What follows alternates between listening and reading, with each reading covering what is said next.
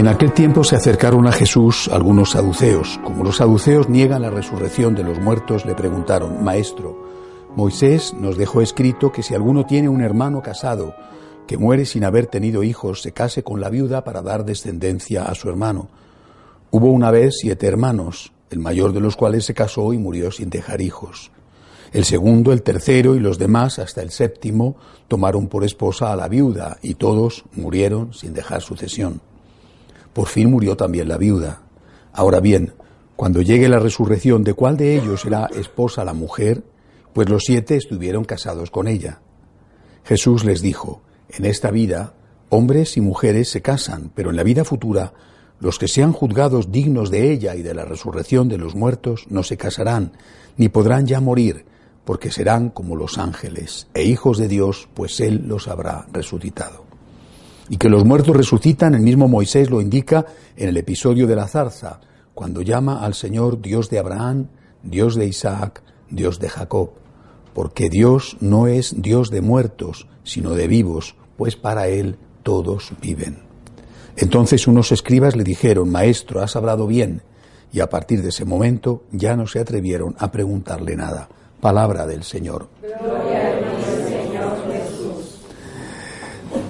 Estamos terminando el año litúrgico. Mañana es el último domingo del año litúrgico, es la solemnidad de Cristo Rey. Y por eso la Iglesia, como todos los años, nos presenta eh, estos evangelios ya desde hace varias semanas que nos hablan del fin de los tiempos. El de hoy es evidente que nos invita a tener la certeza de la resurrección. Creo que esto es algo que también nos viene bien a nosotros tener en cuenta, sobre todo cuando pasamos por momentos de dificultad. Tenemos que tener siempre encendida la llama de la esperanza. Nuestros sufrimientos no solamente pueden servir para, evidentemente, ofrecérselos al Señor para la evangelización, sino que nuestros sufrimientos también pueden servir para purificarnos a nosotros mismos y para acercarnos más al cielo.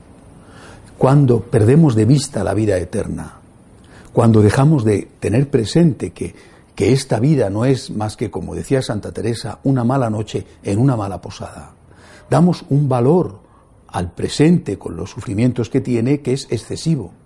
Cuando en cambio lo miramos con una perspectiva de vida eterna, decimos, bueno, esto, primero repito, me sirve para unirme al Señor, y me sirve para colaborar con la obra redentora de Cristo. Pero también esto me ayuda a mí, me ayuda a purificarme, me ayuda a mejorar, me ayuda a aprender. Y esto, además, me sirve para prepararme para el camino del cielo.